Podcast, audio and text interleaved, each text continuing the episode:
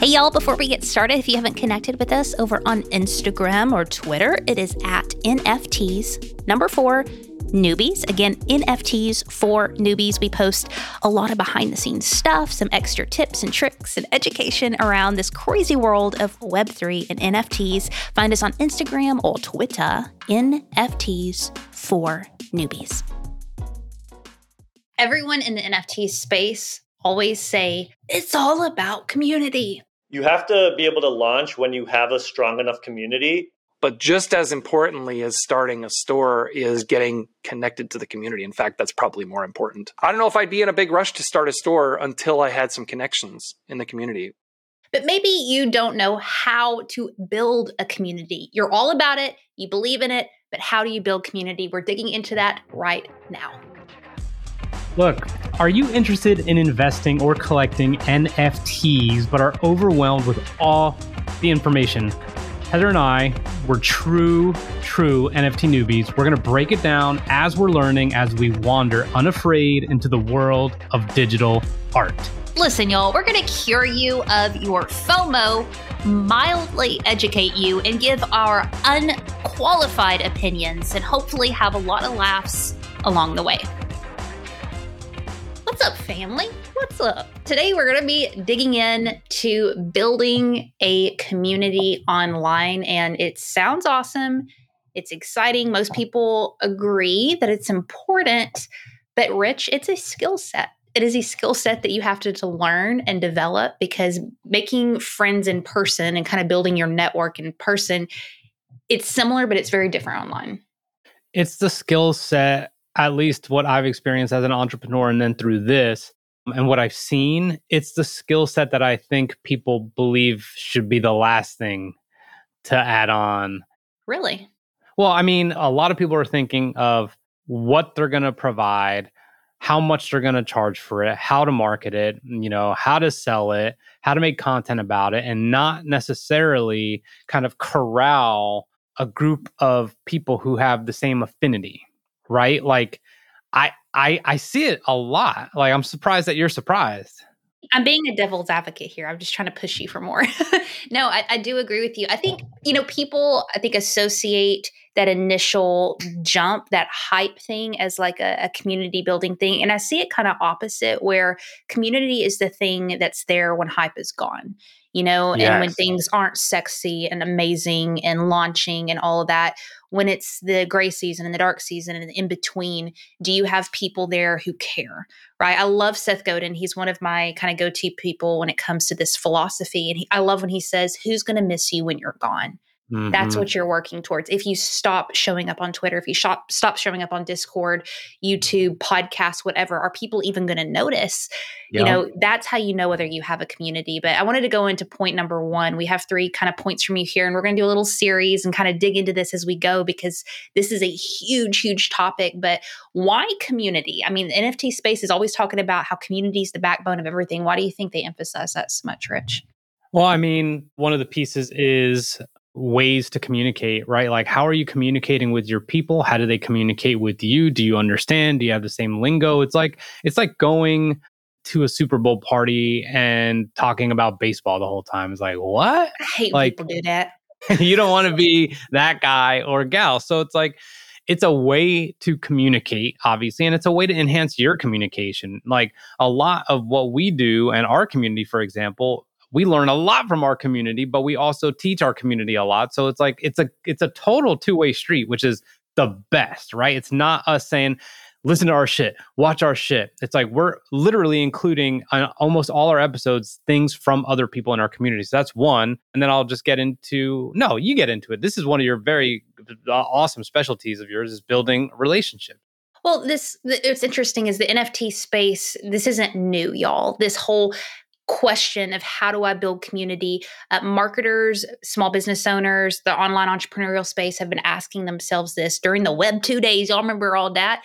Uh, this is something that is a, a, necessity nowadays to not only build NFT projects, but also, I believe, to build successful online presence and businesses if that's what you're into and so forth, because people are so sick of just kind of being um, um, passive. They want to be a part of something. And that's what's so interesting specifically about the NFT space and Web3 is if you have a community, it's not just a, a, nice thing, it's something that is required for projects to succeed because communities now are also carrying the project with the creators. It's not just the creators' project, it's our project.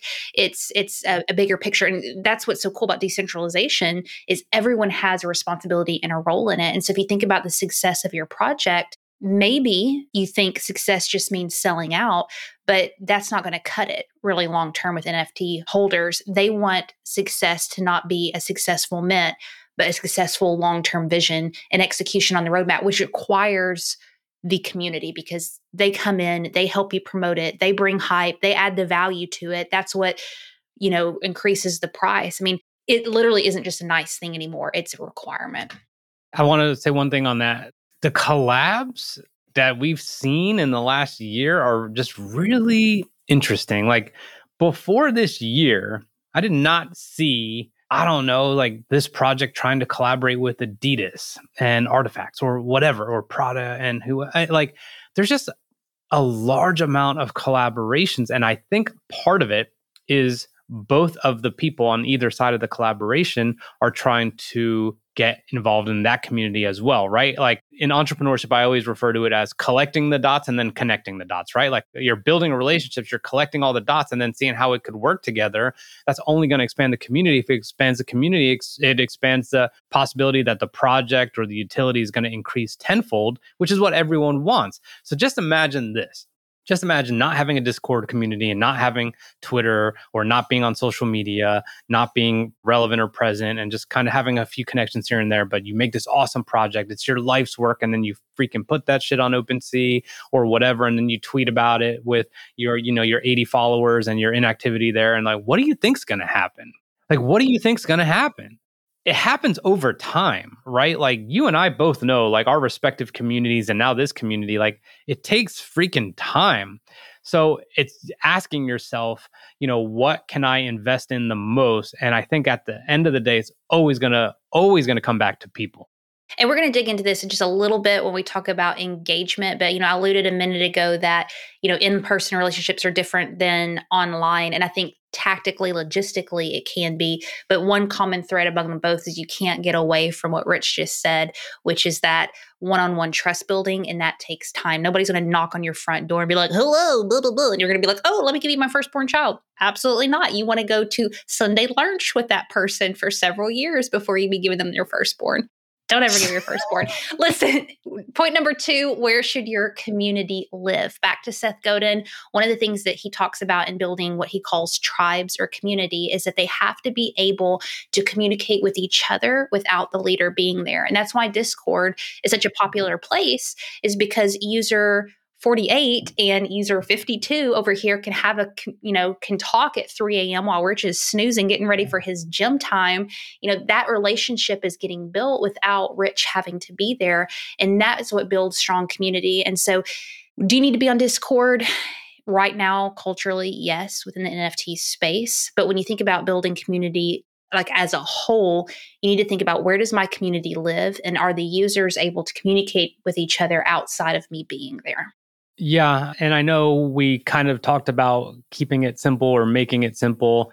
And and that's why Discord and the NFT community are are really really doing a, a good job right now because it it follows the decentralized ish mentality and you know discord is not ran by algorithms right like it it's not a facebook post in your facebook group that you know like needs a lot of activity for it to show up in people's feeds so keep it simple uh, but i would say like you know just know where you want to exist and although heather and i have been trying to exist in a lot of different places you know, like obviously Discord and, and Instagram are going really well for us, but you know, put your attention in in a couple places specifically and just work on it and see what happens. But keep it simple. You know, you don't need to spread yourself too thin. And we're going to return back to this over and over again, bring some experts in, learn as we grow. But before we go, we wanted to touch on the big question, the overarching question how do I get people to care? How do I get people to talk to each other? Because to be completely honest, setting up a Discord, getting all these ideas are the easy part.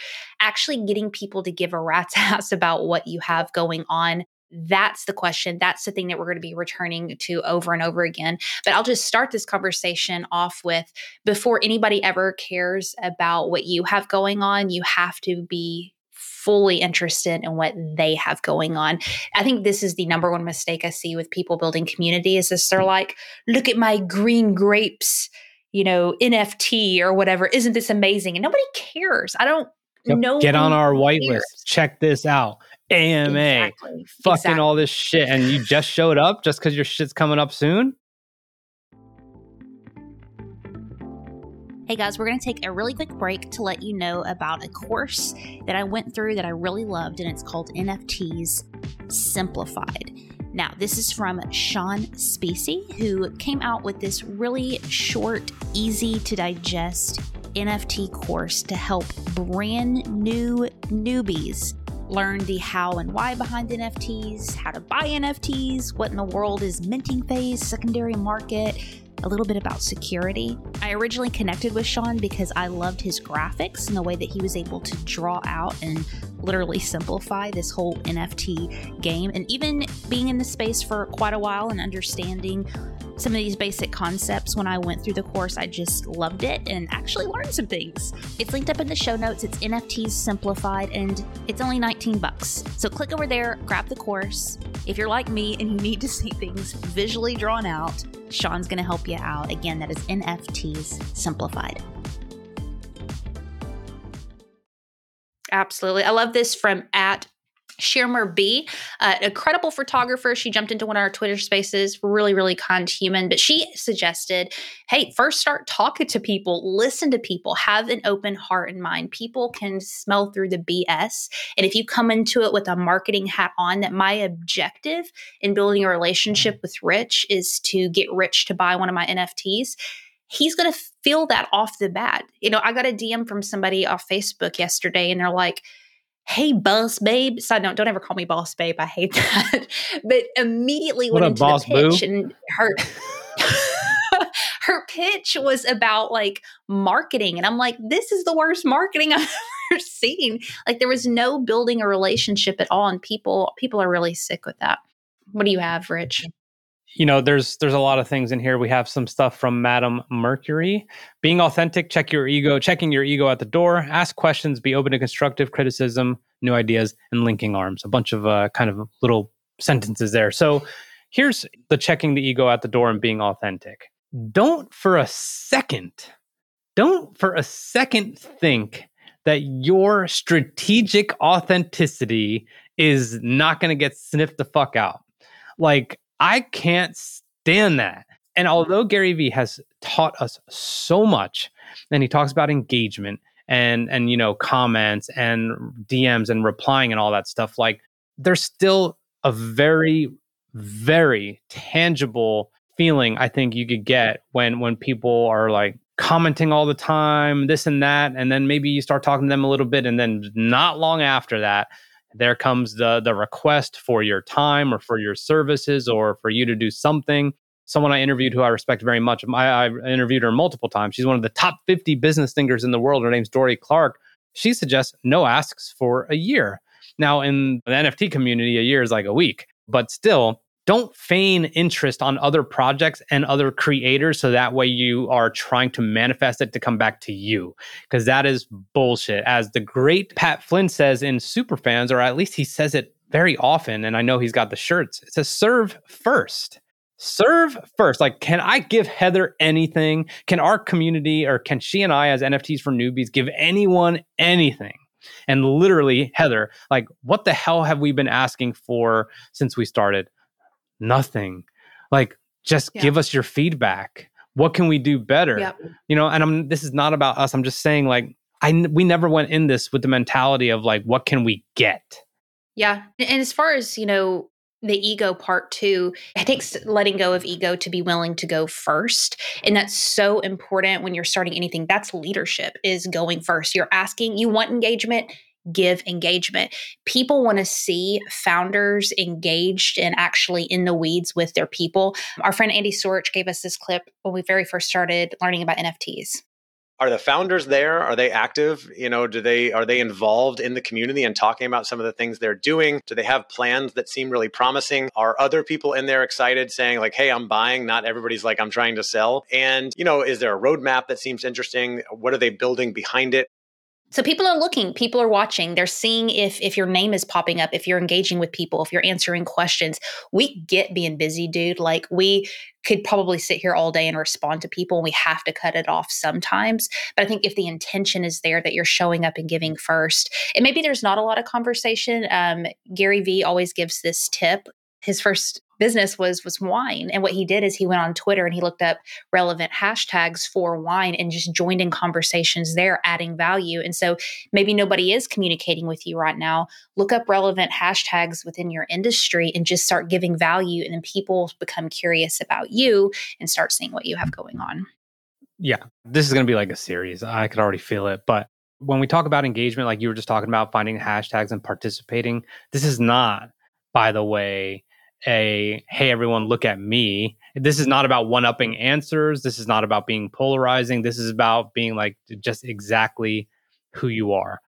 If the mentality is just completely focused on your end result it is a signifier of what everyone in today's day and age has which is impatience.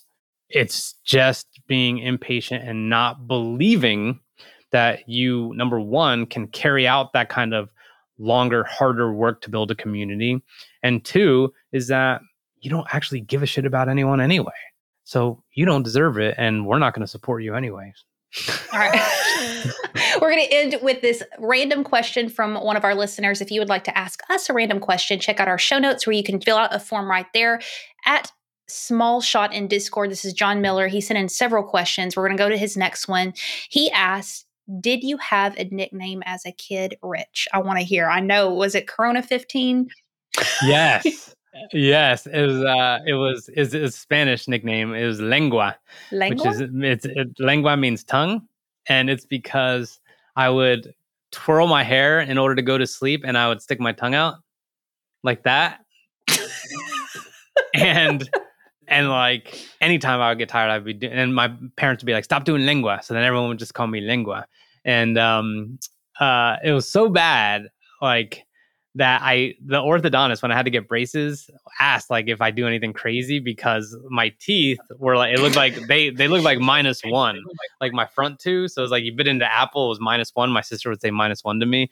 Um, but it's because I was pushing on them all night with my tongue just inadvertently. It was just like a weird comfort thing. So lengua was mine. How about yours my mom called me Fretchels all the time because I had tons of freckles on my face. So she'd go, Oh, my Fretchels. Yeah. And um, it was humiliating. She called me that till I was like 14 years old. And like my friends come over and she'd be like, My little Fretchels. And it was just embarrassing. But how did I didn't know freckles could go away. I don't know. They did. I guess I got mortified enough. My body just got rid of them. But speaking of humiliating, do you know that Rich dressed up like Marilyn Manson and went to the DMV and got a new driver's license. If you are not subscribed to our YouTube channel, you are missing out. Make sure you hit that subscribe button. It's in our show notes. We'll see y'all soon.